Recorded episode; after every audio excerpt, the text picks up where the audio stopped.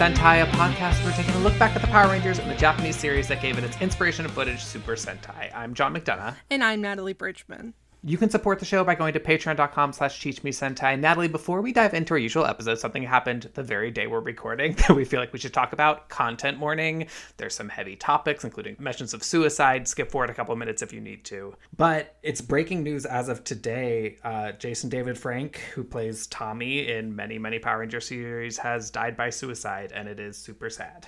Yeah, it's really quite heartbreaking. He was so iconic and obviously very beloved. So it's really frustrating and sad to hear. Yeah, um, it's it's almost a shame that he will not be appearing in today's episode, but we will obviously, as we continue through this series, see him all the time and his great work as this character, who I think was so foundational to the series and what it became. And so we certainly send love and all those things to his family. And what a tragedy! Absolutely, and um, I think we can all use this time. So if you know anybody who is struggling with those kind of um, thoughts as well, definitely use this as a time to reach out. And um, if you, listener, are struggling with thoughts of depression or suicide, uh, just know that pretty much everyone would be happier if you stayed in the world with us.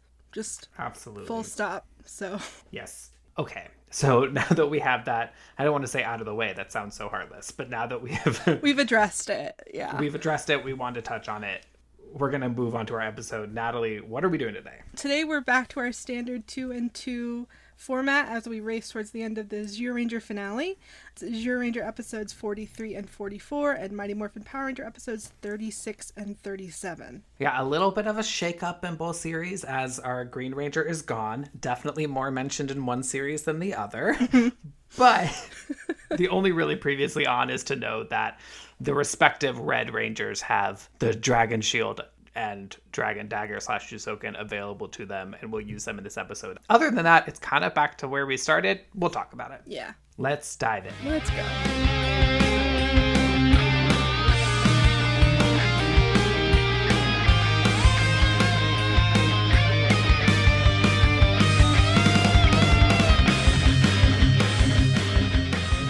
Kyoryu Sentai Zyuranger Episode 43 Live Again Jusoken. Tokyo is being hit with a series of earthquakes, and the Zyuranger think it's a rampaging Dragon Caesar. The mecha is destroying power lines, and the Sentai worry that Barai's death has made it uncontrollable. They bring in the other Guardian Beast to try and subdue him, and just in the nick of time because Dora Antaeus emerges from the ground. That's why Dragon Caesar was so agitated. Caesar restrains the monster so that the others can take it out. The team thanks the Guardian Beast, playfully arguing about who was the MVP of the fight and it makes Dragon Caesar sad. He sulks away before they can thank him. On the moon, Bandora reveals that this is all part of her plan. The pieces of her monster are reforming themselves. Dragon Caesar hears Jusoken and thinks Barai has returned and is sad to realize it's just Geki. And Geki's there with some tough love. Barai's gone and Caesar needs to accept it. Bandora loves this. Dragon Caesar's sadness makes him susceptible to her magic. Meanwhile, Dora Antaeus is back and rampaging through Tokyo. The team shows up in Daijujin and realizes that the monster has a new armor where they hit it in the previous fight. Layami explains that he can absorb the power of blows turned against him. He's unbeatable. They're getting wrecked, so Geki tries calling in Dragon Caesar, but Bandora's magic is restraining him. They use the God Horn to get away from the monster, but that just makes Dora stronger. They have no choice but to destroy it with a Super Legend Lightning Cut, even though they know it will just make it even more powerful. But wait, Dragon Caesar's here. He fought through the magic to join his allies, and when the monster reforms, Geki realizes that his heart is what reforms him after defeats, and if they can destroy it, the monster will be gone for good. They ask Dragon Caesar to restrain the monster, but he can't. So Geki jumps in the mouth to fight the heart face to face. Face to heart, you get it. The heart is a monster all of its own and defends itself. Dragon Caesar tries to resist Bandora's magic, and when he hears Geki playing Jusoken from inside the beast, he's inspired again. Barai lives on in all of them. Geki summons the Dragon Shield, which frees the dragon from the spell. Dragon Caesar uses his tail to pull Geki and the heart out of Dora Antaeus, and Geki uses his own sword and Jusoken together to destroy it. They form Ultimate Daijujin and finish the job. The team apologizes to Dragon Caesar for not making it clear how much they depend on him, and their alliance is stronger than ever. Episode 44 Japan's Best Swordswoman. Talented and famous people across the city are being sucked into a whirlwind and disappeared. The culprit? Dora Chimera. They're going to kidnap anyone who is idolized by children so that they lose their will to live. Meanwhile, on a bus, a young woman named Sayaka makes an asshole give up his seat for an older woman. She takes no bullshit, and why should she? She's a kendo master. Unfortunately, she's also Dora Chimera's next target. But with her expert senses, she is able to resist the attack. She fights the monster, and Goshi shows up to back her up. Goshi learns Dora Chimera is absorbing the powers of the people they capture. Goshi and Sayaka hop onto his bike and flee. Sayaka is not quite grateful for the help. She thinks she could have handled it on her own. She heads to her kendo class where her students are worried about her. Goshi is hanging out nearby, certain she'll be targeted again. He keeps watch into the night. It starts raining, so Sayaka brings him an umbrella and tells him to leave her alone. She challenges him to a match.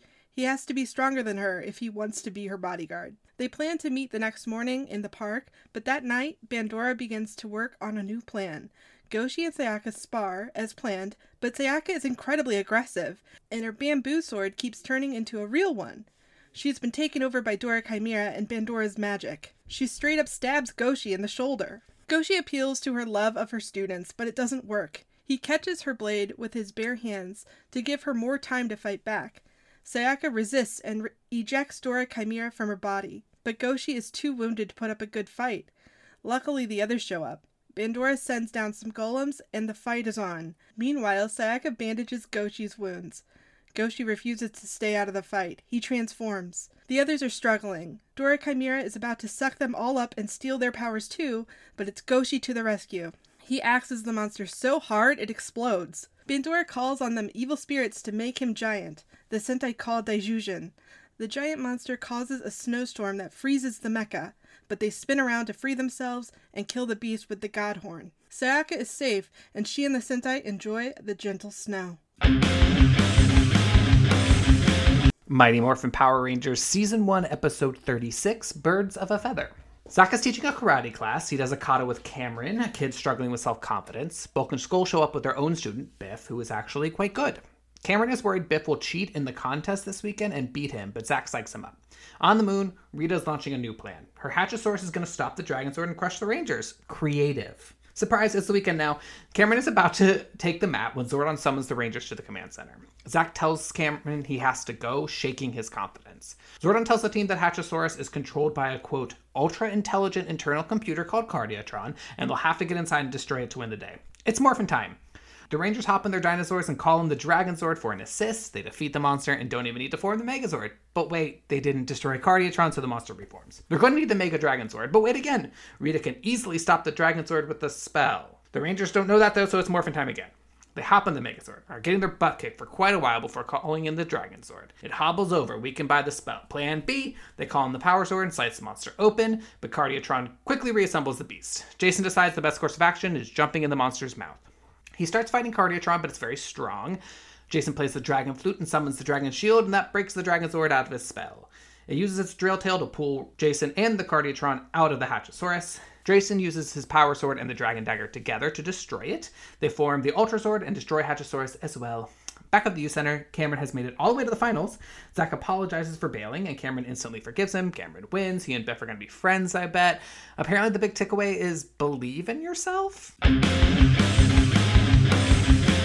Episode 37 Cleanup Club. The students of Angel Grove are making a video for an assignment. Bulk and Skull are making a documentary about Bulk. He falls down. Trini presents her project about pollution in Angel Grove. Everyone is very concerned about the environment, so Trini wants to capture that energy in her new cleanup club to help tidy the town. Rita hates that, so she's sending in Polluticorn. At the cleanup club's first event, Jason and Zack use their karate to crush cans, and Billy and Kimberly prepare new recycling bins for the youth center. They head to the park to clean the frankly insane amounts of trash and do flips. Bulk decides to use their efforts for his film. He makes it look like he picked up all the trash. He falls down. Goldar sends down some putties to soften the Rangers up. They do a very long and involved unmorph fight, but just when they think they've won, the Polluticorn shows up.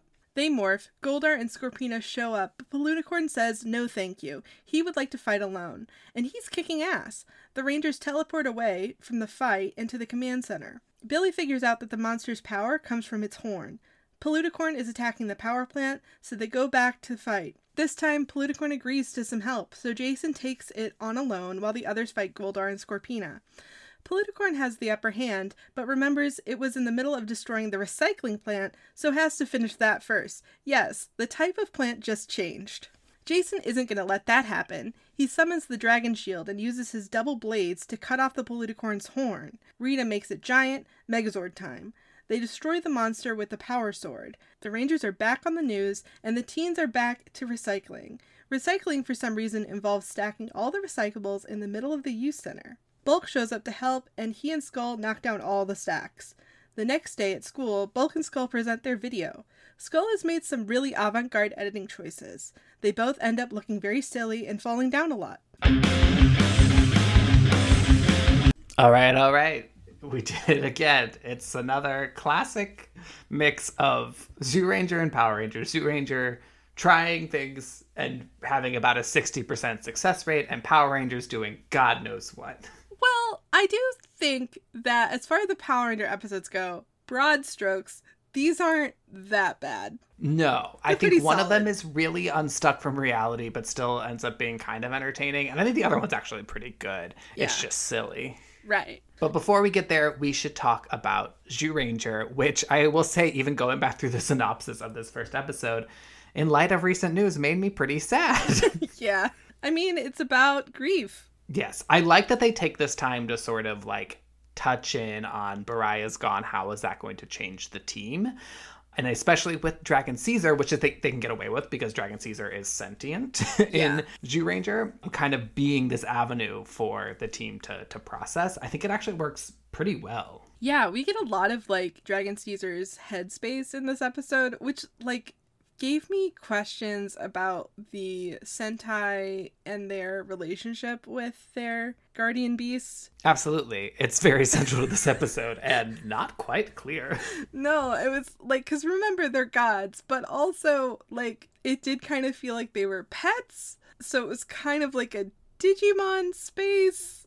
That's It all I could really very in to. a Digimon space this episode. But, but if there was an episode of Digimon where like Yamato slash Matt died and Taichi had to tell Gabumon to fight anyway. yeah, that would be like some really good fan fiction. I bet it's out there. I bet it is. Uh, it- you know, if you ever mention something would be a good fan fiction, you've created it somewhere on the internet. Yeah.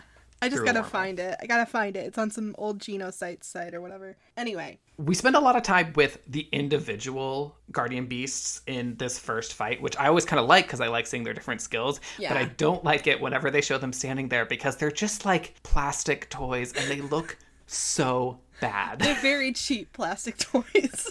they do this kind of forced perspective shot where we see the the five Sentai are like, "Thank you, Guardian Beast," and they're all sort of in a line, and then Dragon Caesar's in the background. And I believe the Dragon Caesar in the background is still man in suit. Yeah. So like he seems so alive, Mm-hmm. and the other Guardian Beast seem like toys, and it's not great. no, it's not good. I think anytime we spend a little bit too long lingering on these like Zord figures, it's bad. Yeah, yeah, it's just it's not it's not the way to approach this. And you know, the Zords mecha in this series go through a lot of transformations right now.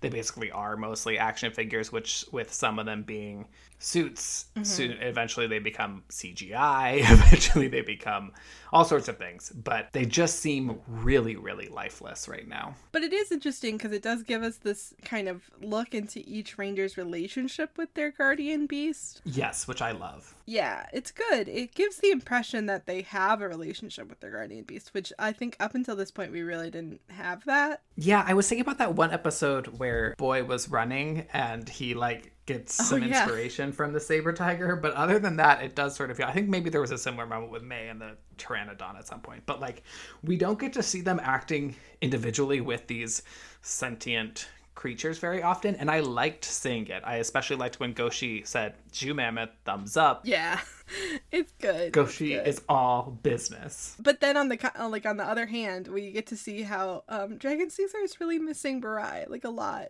And it's good. It's like very sad and works so well for me. This episode is such a good mix of like sincerity and camp. Yeah, In that, like, this is a episode about the sentient god robot missing the ranger who died. And mm-hmm. like it really clicks. The sulking Dragon Caesar stuff is good.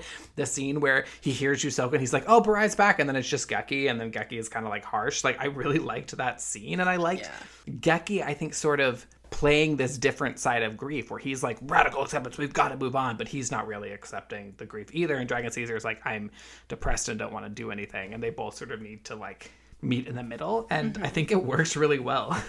Yeah, it's interesting because when you think about it, because of Barai's like role in the series, like Dragon Caesar is the only other like entity to have a relationship with Barai that would kind of rival or like be on equal footing as Geki. Mm-hmm. So it's like if anyone is gonna process grief with Geki, it's gonna be Dragon Caesar, which is like a really weird thing to say, but it's true. It's true, and it makes so much sense as like Barai is gone. He passed on his powers and ability to Geki, and now it's like there's like growing pains for that new Yeah, the new dynamic. era. Yeah, Yeah. yeah, dynamic is the right word, and I really like it. It it's really quite fun, and I also kind of like this monster, Dora Antaeus. Antaeus, if you don't know, is a villain from the Hercules story. He is not a bug anteater thing. He's a wrestler, but I think they were taking the. This is the part of the Hercules story where Antaeus always wrestles people, and as long as he's touching the ground, he can't be defeated. And Hercules defeats him by holding him in a bear hug and squeezing him to death. Grim, but I think they just took the like can't be defeated and just Yeah. ran with that in a completely different direction. But I like the idea that this monster can reform itself unless you defeat the heart. I think it's cool. Yeah, it's a very transformative take. I like it. It is like a lot of mecha fighting because Antaeus is giant all the time, but like it's different takes on the mecha fighting. We see the monster kind of transform and they have to have creative strategies and Geki jumps in the monster's mouth. So like all worth it to me. Yeah, and I think that's probably why they do that first fight with them in individual guardian beast form, which we don't normally see, because otherwise it would just the episode would have been so repetitive just to see Daijujin over and over and over. So thank you, Yeah. Creators of Zyuranger, for realizing that.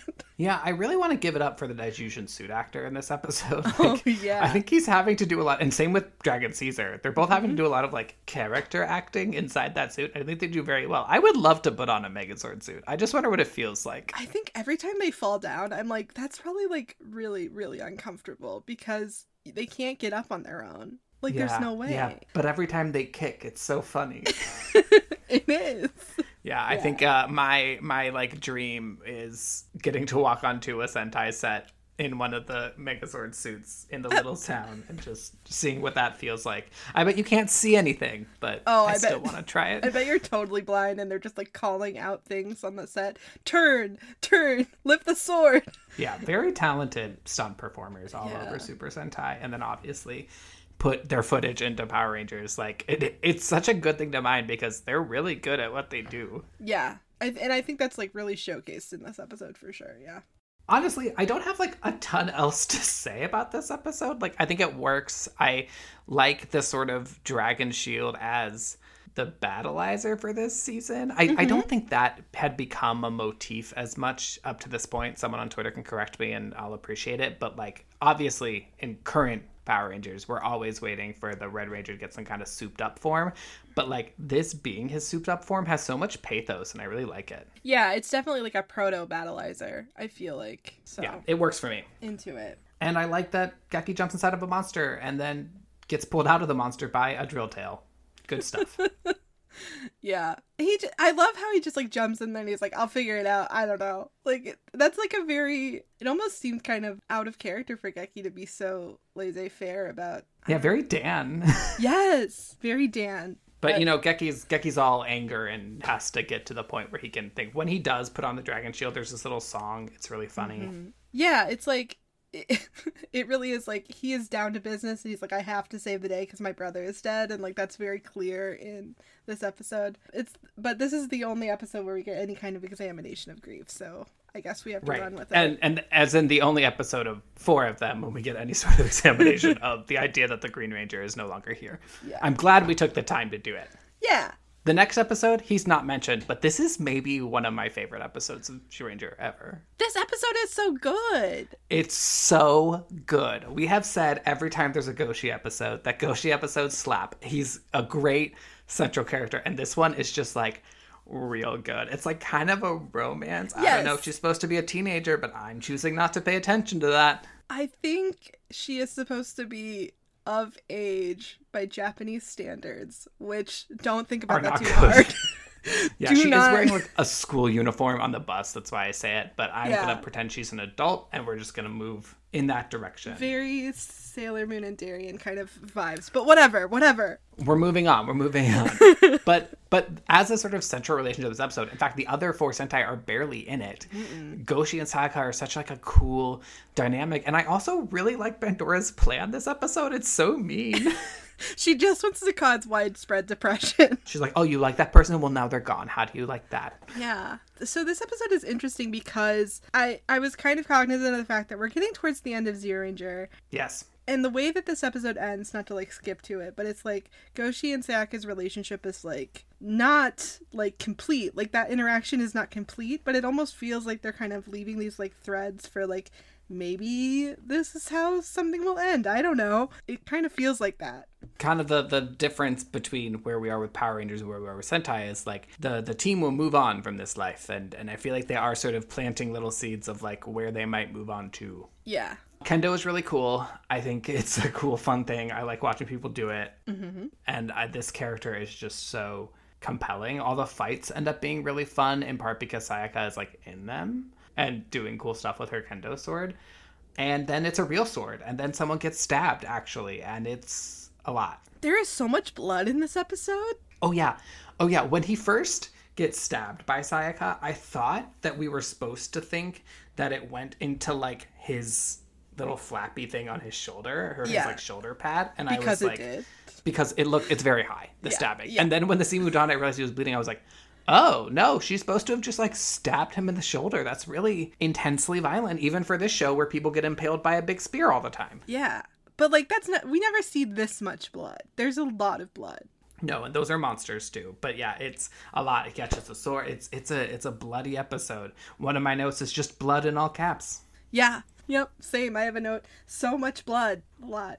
I like Dora Chimera a lot too. It's another thing, like both what Dora Chimera can do and like the monster design is very good. The like goat mm-hmm. head on his chest is very cute and looks very soft. I'd like to pet it. I like his little lion head. Like it's it's a cool monster. It looks cool. All its different fighting things. It does a lot of kicking because it absorbs a soccer player. There's a part where it has sort of like an archery off with May that I also really really dig. And like for as furry as it is, it doesn't look like cheap. It like is a good quality costume. Yeah, this is a good one. I hope that they had it to play with in Power Rangers. Um, but I don't know if they're ever going to adapt this one, which is really interesting. They skip it for now. I don't know if we're going to come back to it. I feel like they probably skipped it because there's really a relatively small amount of footage of Ranger suits or mecha fight for them Yeah. to use. It is mostly Goshi as a human and Sayaka, who it would be hard to edit around. Yeah, it would be hard. I don't know about it. Probably not. But it's a shame because it's a good episode. Yeah, they should just really air good. this episode. no explanation. Just like here, have this other version. I wouldn't be like, what? But I think that's all I really have to say about this episode. Uh, there's really these. There, this is like a, it's a good episode. Goshi's very intense. The dynamic with Sayaka is really good. May's hair is so cute. She has like little like braided like loop things going on. It's a shame that she's not in much of this episode because her hair is so cute. I hope we see that later. The monster has an ice hockey attack. Yeah, that was great. I think it's so funny, like the different kind of attacks. Like when he was trying to be that baseball star, he just like this had this giant like big beam, and I'm like, okay, sure, that works. Yeah, everything about this episode, which Goshi is so martially focused, and I feel like all of his feature episodes had had some amount of like cool fight energy. Like Yeah. this one has really cool fight energy. Yeah, for sure. And it's very dramatic and serious, just like Goshi. Yeah, I look forward to the Sayaka the Kendo star and that ninja girl from a few episodes having their spin-off where they're both teaching kids about martial arts and fighting monsters together. Oh my god, yeah. It'd be it'd be pretty fun really with good. Sayaka's cool boyfriend Goshi because he's of age and then Mm-hmm. jokes about the ninja girl wanting to m- marry boy probably which Ooh. is not comfortable but that's where we left that story. Yeah, it's a whole that's a whole other series for them to have. It feels like it'd be a shame if they didn't. The one really funny thing in this episode to me is after Goshi has broken Sayaka free from the spell, or Sayaka has broken herself free from the spell, she's bandaging him up and she like puts bandages on his hands. Oh, I yeah, I know what you're gonna say. And then when he morphs, the bandages are outside of his glove. yes. Does not seem very effective. He like holds it up and he's like, These bandages, I'm Goshi emotions, which perfect. no notes. I love Goshi, but it's so funny that it's like, wait, the glove is on the inside? That doesn't feel like it's helping the wounds or Yeah. probably bad for the glove. Like his glove is so dirty. I know his glove is dirty because like they never wash these, you know. So it's just like infection waiting to happen. Do you think they get like magically washed when they're not wearing them? I How do the suits work? Let's think too much about that. Cuz it just that like that speaks to that it just like comes out of their skin and then cuz he didn't have to untie his bandages. It just like slipped under his bandage. Ah, I don't like it. Anyway.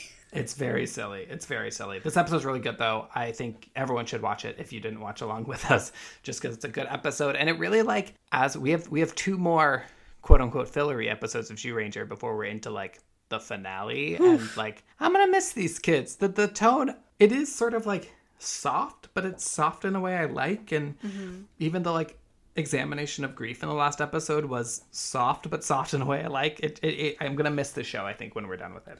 Oh, it just occurred to me. Do you think that like Goshi is so fixated on Sayaka because it like she reminds him of his sister who died for him? I mean, probably. I forgot about that angle of it, but yeah, I mean, Goshi's got to have like a lady warrior thing, Yeah, definitely. and he's got to save her because he couldn't save his sister. I'm surprised I didn't mention in the episode because I think you're absolutely right that that's in the mix. Well, I hope that it's never expanded upon, but like I wish it were. Yeah, maybe maybe Sayaka will be back. Who knows? We'll see. We're approaching the end of the series. We'll figure out what happens with Goshi there. But two pretty good episodes of Zyuranger. Some silliness in the midst of it, but overall a good time. I think it's time to take our break and talk about Power Rangers because oh boy, these are fun, silly, goofy guys. It's just a fun time. We'll be right back.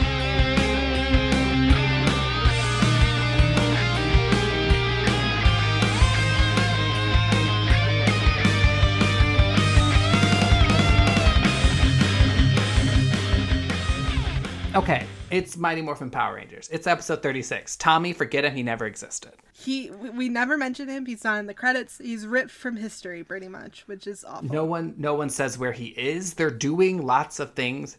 There's a karate contest. Tommy teaches students. You'd think he'd be there. there. You'd think he'd there. probably join the cleanup club. Rangers only, I guess. He's he's evaporated into thin air. They don't even throw a line at it. I guess that Kimberly and Tommy's date didn't go well because she doesn't mention it at all. She's just like keeping her distance because she's like, it went kind of weird. Can we all just like not hang out with Tommy a little bit while we figure stuff out? Yeah. Wow. Anyway, so this episode, the most notable thing for me about it is that this is the first time that the kid of the week has not been totally dubbed over by an adult actor. He's talking, and I think so was Biff. I was like, oh, I guess they figured out whatever audio issue was making that a thing. Like, mm-hmm. it helps. It make. I don't know why this kid is here. My like overall thesis of my thing is like, why is this a Zack episode? I don't understand why you looked at this footage and thought, what we really need is a Zack episode. We haven't had a Trini or a Billy in a while. If you were gonna go for someone else, and also the footage is pretty Red Ranger heavy, but Yeah. But they're like, whatever. it's very weird. This karate storyline's very weird. Zack is teaching his hip hop kido again, and I guess that's part of this competition? Question mark. I guess. I mean, it seems very clear when we go to the competition that it's just about sparring. So, because, like, and even when you do, like, karate competitions, like, there are two different sections. Just like in band or something, there's, like, solo and there's ensemble. In this, hmm. there is, there's kata and there's sparring. And, like, so I don't really know. Is he in both? We don't know. We It just seems see like the a tournament sparring. structure. The kata has the sort of dance moves. They don't seem super effective. There was one kick in particular that was like a nice dance move that I was like, that's not a very good kick though. But I don't know. Zack does what Zack does. His kids have normal belts. I feel like I should point out they have appropriately colored belts. They're not all a bunch of seven year old black belts. Well, I mean, maybe that's just like Tommy, like his kids are so advanced. Yeah, he teaches the most advanced students, the most prodigious, like Yeah. him. Yeah. And he's off with them at a much more serious martial arts contest. I guess he's like, I'm I'm out of this juice bar situation. I need a new facility. Maybe he's at that karate school that he did the commercial for. Oh, yeah. Oh, yeah. Maybe. Yeah. What do you think is the origin story of Biff? I think so. Here's the thing I realized at the end of the episode the existence of Biff being like a student of Bulk implies that Bulk also has a black belt of some kind. Or Biff's mom or dad is just very stupid. I don't Both know. are possible. Bulk and Skull, we say it all the time, very capable, surprisingly. And if like Bulk decided, I want to find a kid to win this karate competition and found a very talented kid. He's a talent scout. Hmm. There's like weird references to cheating that I don't really understand. I thought it was going to come back. I guess it sort of comes back at the end of the episode because Bulk seems to imply that he taught Biff how to cheat and Biff didn't do it. I don't actually know how you would cheat in this kind of competition. Right, and like Zack immediately dismisses it. Like, if they cheat, they'll be disqualified. And I'm like, well, sure. It just feels like someone had to say that because it's Bulk and Skull, because otherwise we're just sitting in like Bulk and Skull found this really talented karate kid that they've been helping train, and it seems to be going pretty well. Yeah, he seems to be pretty talented. yeah, I But don't then- know. This kid storyline, which I don't care about, to be clear, I think it's pretty boring. Forget it, because we're into the monster story, and that stuff might as well not exist. Okay, but uh, so the thing about this episode, I actually really liked it. I thought it was really solid of an episode because they didn't try to make the weird kid story that they they chose to do like feed into the the monster of the week. I think a lot of times Power Rangers has this problem where they have like this very zany, unmorphed, like normal life story that they're just like, yeah, we're gonna do this for some reason, and then they try to feed it directly into the monster of the week story. And that's when things get really annoying because it's just like Mhm. why? But this is like it's divorced from it. It's really just a story that like zack couldn't be there when he said he was going to be there but like it's okay because cameron believed in himself. Like okay that's fine. At least those two things don't actually affect each other. Yeah, like they're not trying to fit uh, a, a square peg into a circle hole you know what i mean? Yeah. They're like, these are different. The only thing is that Zack is missing this because he's not there. And that's not really going to be a thing either. Just get on board. Yeah. It is like, I guess I will take clear division over obvious tension, which is what we normally get. yeah that's why i liked it I will say, I think a lot of the monster part of this episode is silly. So Zordon tells them right away this thing has a cardiatron, mm-hmm. ultra advanced computer thing. Kind of looks like a heart, cardia, you get it. Yeah. And you have to destroy it before you destroy the monster. The team seems to instantly forget he said this. they're just like whatever let's blow it up like we normally do and they did. And then they were like, wait, it's fine. And then he's like, no, you fucking moron. This is how I imagine Zordon thinking. Like, I told you that there was a cardiatron. You didn't listen to me. yeah It's Yeah. silly. It's silly. But I mean, it's Power Rangers. And then the Rita is just like, "Oh, I can do a spell on the Dragon Sword." And it's like, "It you you can? Why have you not?" Yeah, and it's funny because we see that scene of her casting that spell, which in like in Zyuranger, it's Dragon Caesar like moping, like he's sad and he's missing Burai. In Power Rangers, it just gives the impression that like Dragon Caesar is just free range. She's just free just roaming. running around, just doing his thing. They very specifically in Zyuranger Bandora says because he is so sad, Yeah. I can emotionally manipulate him with this spell. That is not what is said in Power Rangers. It's just like Rita being like, "Oh yeah, I have that spell I can do." This is, there's been a lot of Rita thinking, "Oh yeah, I can do that," and it's like, "What you gotta you gotta remember all the tools in your toolkit, my guy." Yeah, I guess she just like once you get so powerful, you like start to forget what you can do. And there really like is no effort to explain anything that's happening here. The monster reforms. It has the plate on its chest from where mm-hmm. it, they stabbed it before the, the the Tyrannosaurus's blow hit it before and destroyed it. And in Zyuranger, there's a shot where they zoom in on it because there's a line where someone's like, "Oh, that's where we hit him. He's stronger than he was before." The zoom is still there, purposeless. Yes. No idea what it's doing there. It we're not going to explain anything this episode. Buckle in, turn off your brain, Yeah. action. And I think that's fine. I think Power Rangers is worse when they try to explain shit. For me, we have we have gone to like too little explanation. I ah, think okay. that there's like a there's two degrees more towards explain that I need. I need like hand wavy explanations. We don't even wave the hand. They don't bother. They're just like, never mind, don't look. Yeah, I guess so. Yeah, it makes we sense. talked when the series first started about how Goldar's voice wasn't quite what we remembered. Like it's a mm-hmm. little more like sinister and less like ugh, more like ugh. And like it feels like it's on the road to where we remember it being, where he's Yeah. a sillier character later on. It's happening. Also, we see that same shot of Goldar waving a sword for like the millionth time. He's screaming and waving a sword. They just use it all the time because Goldar is like the only one they want to use because Yeah. he doesn't have a real human face and like I don't know, fuck Finster.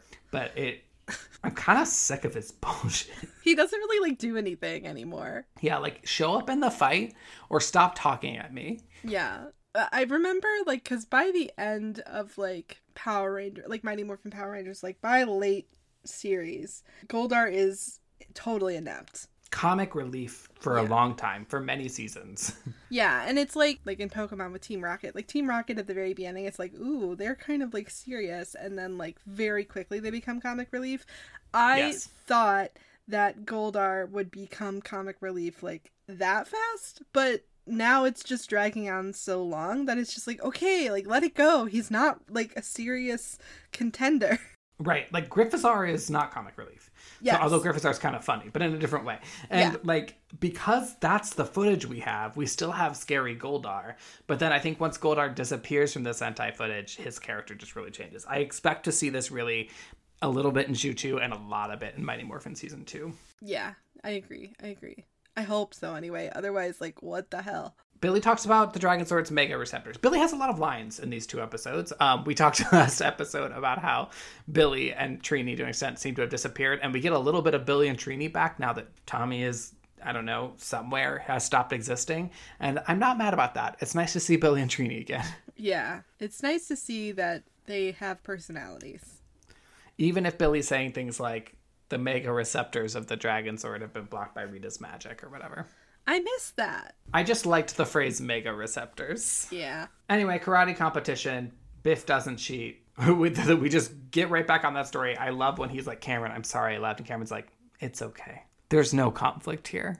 I'm just going to do karate now. It, it it kind of like the way he says it though, it makes it seem like Cameron has been let down a lot. Like he's just like, you know what, it's fine. My parents aren't here either, so whatever. I worry about his home life so much. Prayers for Cameron.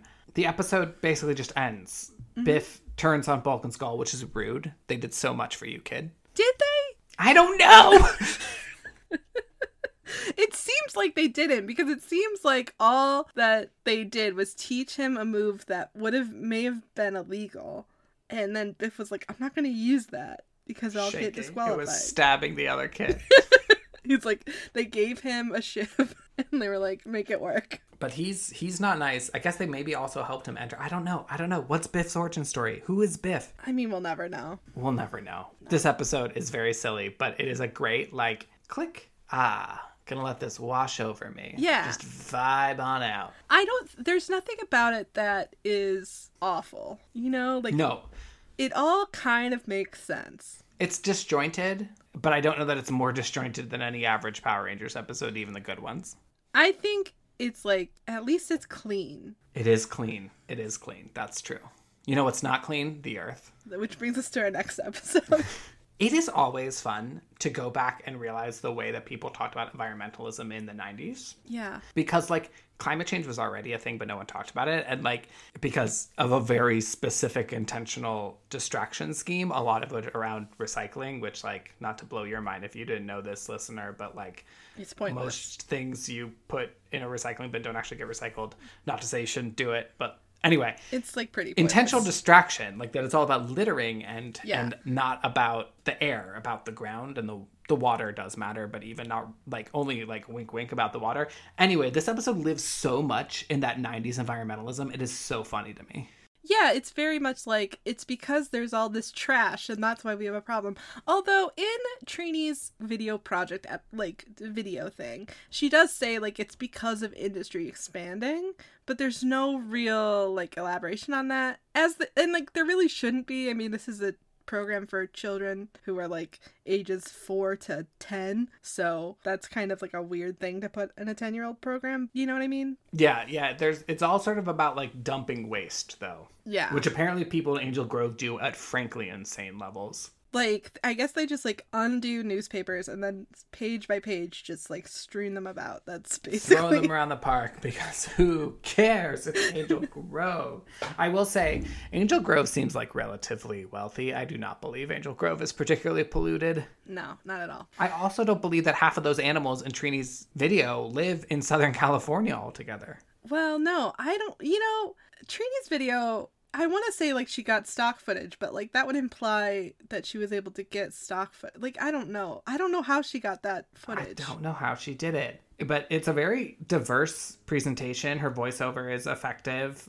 Ms. Appleby is very moved. And then I like that she's like, I want to form a cleanup club. And just the Rangers agree to do it. And no one else gives a shit. Everyone else is like, "There's Trini again, going hard for nothing."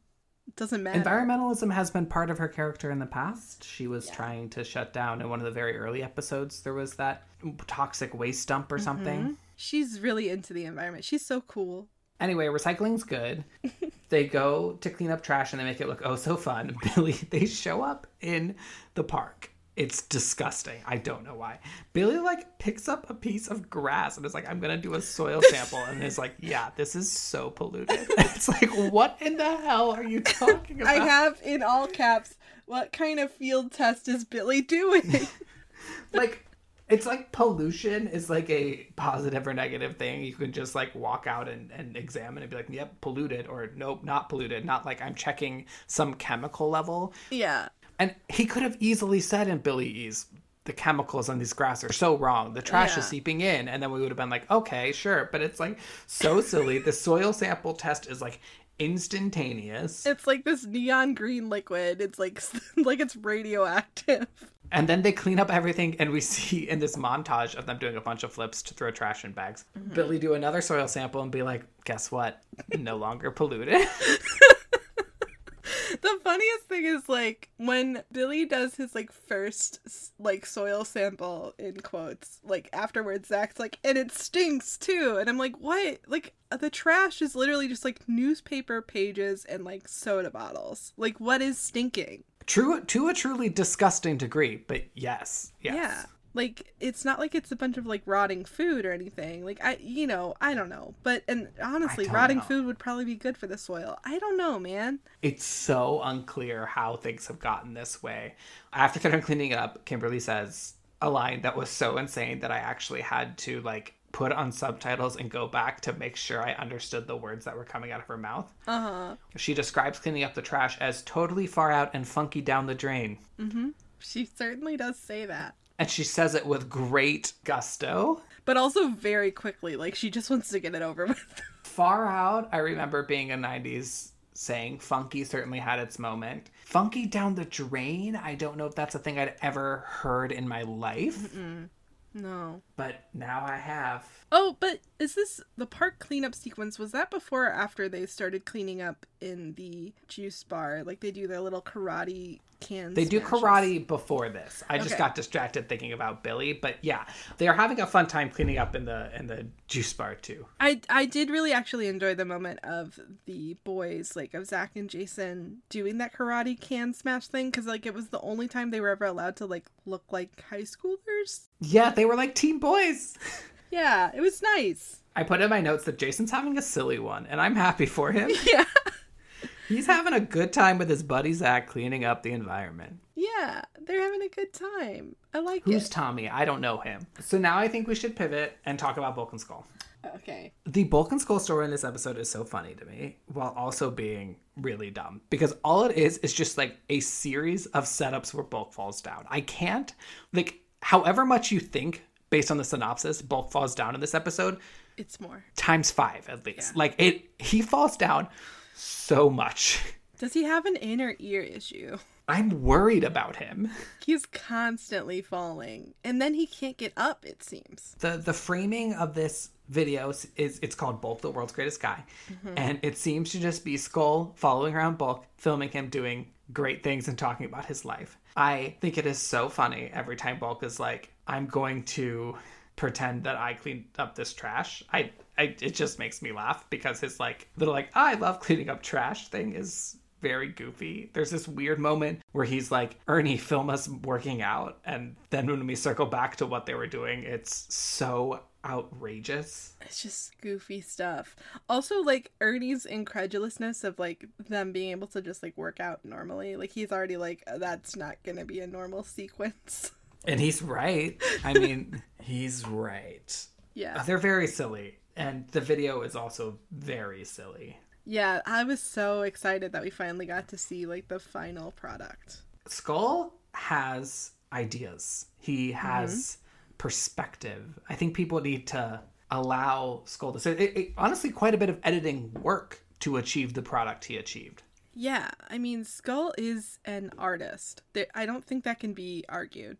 I think he needs some training. I think mm-hmm. he needs mm-hmm. some direction, but I really think he has promise. Yeah, it's it's really interesting what he was able to come up with all that footage. I don't know why he decided to edit it so that it sounded like Bulk was saying stupid mean things, but you know, he, I can't his mind isn't available to me. I think it's the irony, you know, Bulk being the greatest guy, being the title, and then he just says all these mean things. It's like mm. it's about the irony of celebrity, I guess. It's really also about pollution and yeah. the sort of performative nature of saying like I'm helping when you're actually doing such minor things. Right. Wow. It's Skull about your carbon footprint and how much it doesn't matter on an individual level. Let's talk about Polluticorn. oh my god. First of all, great name, Polluticorn. Great name. I feel like this whole episode had to have started with the name. It was a unicorn, and they were yeah. like, "What's unicorn?" I don't know, Polluticorn, and someone was like, "Yes, yes." And then the whole recycling story ended up happening. Absolutely. I don't understand what Polluticorn does. He just fights. He like flies around and pollutes. His horn keeps glowing for some purpose. I guess it's just shooting out pollution molecules. Yeah, greenhouse gases. Oh yeah. I don't know if we're supposed to believe that the insane amounts of trash are the result of Polluticorn, or no, yeah, Angel that's... Grove is just an insane place. Yeah, that's not really clear. Like, I think he's not like generating trash; he's polluting, but we don't see him. They, we don't see an effort of them trying to like connect those things. It's very weird. Mm-hmm. It's very strong. I am so curious to see how not about any of this, even a little bit, the Zyuranger episode is because like the scenes are very weird. Mm-hmm. Yes. They are very weird. So this I feel like preemptively like this is something where they just were like, okay, let's totally gut the storyline. Whatever the storyline is, let's gut it because we're just going to use the fight scenes and then they came up with everything else. And it doesn't not work. Like all the fights are pretty functional. Yeah. I like, you know, he's destroying a recycling plant that in one line they call a power plant, which if he was destroying that, they should let him. But it's very silly. My favorite part is when he's like fighting Jason. He's like, now I've got you. Oh, wait, I was in the middle of destroying this recycling plant. Yeah. We've all done that where we get distracted by a task and we're like, you know what? I've really got to finish this other task. Yeah, I mean, I do that all the time, but like, it's not destruction of various power plants. I feel like that's something you got to see through. Yeah, you can't leave that half done. Mm-mm. Well, then we're then we're what half recycling? I don't even know what that means. No one does. No one knows what recycling means in this show. No. We get a lot of unmorphed fight in this episode against putties. I thought it was a great fight. It's a great fight. It's a great fight. They all feel really specific. You know, they never feel like themselves when they're in their suits because those are different characters. Yeah. But like, it was kind of cool to like see them being themselves in the fight. There's one moment where like Kimberly drops into a split to um, avoid an attack. Loved that. They like so make good. a little pyramid for some reason. It's all great. I love yeah. this fight. More unmorphed fights. It was so well choreographed too. Like, you know, I think a lot of the unmorphed fights, it's like you can be. It's really clear that they're just like coming up with that choreography and then they're like yeah that works. But like this one it seems like they actually took the time to kind of run through a routine. Yeah i'm curious where we're at in like the production world. I know they went back to some of these later season episodes after it premiered. Yeah. Mostly i think to make it not as much of an ending as it originally was.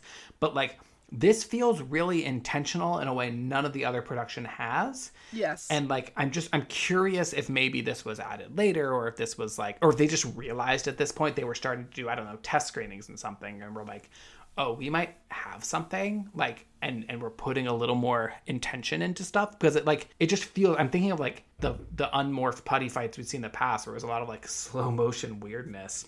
Yeah, and a lot of like repeated shots or like different angle shots or like slow mo. Like there's none of that here. Like they're not trying to drag this out. This like every single shot is its own thing and it feels And it really works. good. Yeah. Yeah, yeah. This was a great little fight. Not a good fight is the Megazord section of this Yeah, episode. no. Mm-hmm. It is it is the thing Natalie hates, where you the Megazord comes out and it's like this might as well be over. That's the episode. Except for there's still five minutes and several scenes after the Megazord. Which I'm fine with that because that's the thing. Like I think that's my biggest thing about that. When it gets to the Megazord and then at the end we just have a little like tag at the end and that's it. But like having a little chunk of like actual narrative episode afterwards. Yeah, there's still a a whole nother commercial break. There's a scene, a commercial break, and another scene before the episode ends after Polluticorn's been destroyed. During which they're stacking all the recyclables in the middle of the youth center. What do you think they're doing? Uh, I you know, I saw that pyramid of cans and I was like, that's not gonna be standing for very long. Yeah, it's like bulk's going into that. I know that. He's I know going that. into that for sure. I guess they're counting it, and then because at the end they're like, "This is how many we recycled," which like, no, it's still there. You haven't done it yet. I do like the line that Zack says where he's like, "With this many papers, we've just saved a redwood." It's like, I don't know. I don't think Not so. really. Paper recycling is more effective than some other forms. Aluminum's also pretty effective, but uh, it is like it, it's so weird to like see them just. It's like this is not a good way. Like you have to transport this to the recycling plant you were just at. Like, Mm-hmm. like- this isn't an efficient way to put these things while you're doing that. Right. It's like, why did you take it out of the bags? Like, if anything, they should be like weighing it like in big bags. Like, that would make sense to me. But they're stacking it up just so it can be knocked down. Like, that's literally it. Very long news segment. Ah, It's fun. It's fun. Angel Grove feels so alive in this episode. A filthy, disgusting, alive place. It's good. It's, It's weird. good. And then the video. Ah, ah. Mrs. Appleby's great. What a fun episode. Yeah, and I oh, I love seeing Miss Appleby again. I'm like, wow, there's some continuity with the teacher. Although, what is this? Like, she did the your favorite hobby project, Right. I think she's an English teacher. right? But like grammar specifically. Question marks. Why do we have them? My like high school freshman comp class, we had to make a movie. I don't know what it had to do with anything. Hmm. Yeah, it was like a lot of work. I actually kind of hated it. Huh. And I'm now like in the film industry. But not like on that side of things, so it's okay. yeah, it just it, I I just didn't enjoy that project at all, and it felt like asking us to do like an insane amount of effort for like why I don't know. and yet here None of them are. were good. None of them were like really fun either. It was just yeah. Don't make high schoolers make videos. But now like I probably making videos is much easier for students and makes more sense and they have access to better tools to do it, but this was the aughts and we had access to like mini DVDs and Yeah. early stage iMovie or yeah, it wasn't fun. Right. I think like video editing is much more like as we were digital natives with like how Microsoft works. I think the generation that's in high school now is like a digital native in terms of like video timing and framing. Like that's more of how they communicate. Yeah. Fun episodes, huh? So I I really enjoyed them. Like, like the Power Ranger episodes, like there was nothing reprehensible about them to me. Which it's been so long. Yeah, I I have really radically accepted that this is a place where logic goes to die and that there's nothing to be gained in trying to bring the idea of logic or causal reality to these episodes. No. And so I think the combination of having accepted that and like in the grand scheme of things, not that bonkers. There's like bonkers moments. I I just was able to sort of enjoy the ride and have a good time. Yeah, and I think that's how you should feel. Like it's Yeah. bad when we watch an episode of Power Rangers and we have like nothing but like, oh, this could have been done so much differently, blah blah blah blah blah to say. Like we really shouldn't have that to say. It should just be able to wash over us and we're like, yeah, okay, whatever. Yeah, and it was nice, like because Tommy has popped out of existence. It really felt like all five of the other characters were alive again, and I liked that. Speaking of, who was your favorite Ranger and/or Sentai this episode? Favorite Goshi, obviously. Yeah, absolutely. Yeah, yeah. Do you want to say more about Goshi? Do we need to say more about how I think it's incredible that pretty. Goshi I- was? It's no, I think it's pretty clear. I'm gonna say Billy, mostly because he said the words mega receptors. He did silly things. There's a part of this episode with the Polluticorn where he's like printing out a report of the battle. So much paper. Oh yeah. What about the environment? I don't know. Um, but then he like it, he's it. like, "Oh, its power comes from its horn, which we've already seen glowing, and I'm not sure why that's relevant. It's great. I like that. I like Billy is here. He is doing dumb nerd stuff again, and I'm here for it. he reads literally like a paragraph of that like like 20 foot paper. Yeah, the rest of it is they accidentally printed Alpha's erotic fan fiction he's been working on. Maybe that's like what they zoomed in on in like Billy's face is like, oh, oh no. Oh god. I can't read this. Let me just say something that sounds real. It's like I already realized that this is the case, so I'll just say this instead of outing Alpha as a freak. Uh, like a real freak. It was real freaky stuff. Don't worry Yeah. though, it wasn't about the teenagers. Alpha's no, not that kind it of freak. other alien stuff, whatever. Yeah. Yeah. It was his his Goldar Scorpina fan Oh my god. he ships it. Anyway, thanks for coming along with us on another episode. We have one more episode, like we said, of Zyuranger filler. Next episode, we are going to be talking about Zyurangers episode 45 and 46. And then we have one episode of Power Rangers to do, which is Mighty Morphin Power Rangers 38. So I think what the other thing we'll do with this episode is have another fun edition of Two Truths and a Scent Lie. And I have a little, uh, a little fun, exciting twist on the game to celebrate the season. So look forward to that I'm excited. I love that game. it'll be it'll be fun and it'll be a little different but in a good way Okay, cool. follow us on social media twitter tumblr instagram is twitter going to still be alive who knows but you can find us on tumblr and instagram if not and you can always reach out to us via email at teachmesentai at gmail.com rate and review the show that's all the business you gotta say it Yeah. All right. Here we go. The last question. If you were given a morpher today, John, what color ranger would you be? you know I, I was just looking down at my clothes which of course i obviously didn't think about this today because i never do i'm wearing a green shirt and black pants and i was just remembering our recent episode on the color taxonomy so that I could think, does this feel more Green Ranger vibe or Black Ranger vibe? And I think it is definitely more Green Ranger vibe.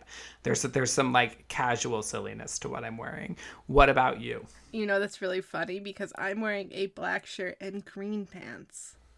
Wow. But what's the vibe? I I think it's Green Ranger pants. Like, Yeah. I think I'm Green Ranger. I think we're both Green I don't think a. Black Ranger would ever wear green pants. No, purple maybe. Oh yeah, absolutely. But not not green. So I think we're ironically, fittingly, actually, I think we're both Green Rangers today. For some silly goofy guy of episodes, we're being the silly goofy guys ourselves.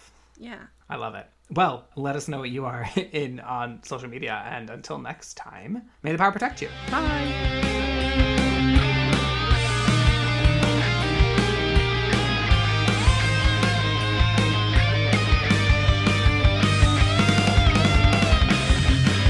Teach Me Sentai is produced and hosted by Natalie Bridgmon and John McDonough. Our incredible music is by Christopher Bridgmon, and our wonderful podcast art is by Eavon14.